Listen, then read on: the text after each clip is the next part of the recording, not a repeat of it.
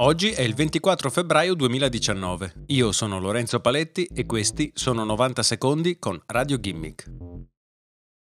La notte dello scorso 31 dicembre il gruppo di hacker Dark Overlord ha minacciato di rilasciare migliaia di documenti legati alle compagnie di assicurazione interessate dall'attacco delle Torri Gemelle dell'11 settembre 2001. Gli hacker avevano pubblicato i documenti sotto forma di archivi cifrati e minacciato di pubblicare le chiavi per aprire questi archivi se le compagnie che avevano assicurato gli edifici del World Trade Center non avessero pagato la somma pattuita.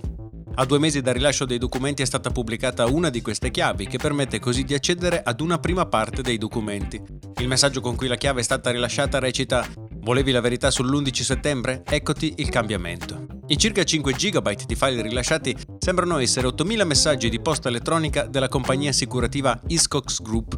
Le mail dovranno ora essere lette alla ricerca di qualche documento interessante, mentre i complottisti sperano di trovare all'interno di questi documenti la prova definitiva che l'attacco alle Torri Gemelle è stato organizzato e messo in atto dagli Stati Uniti.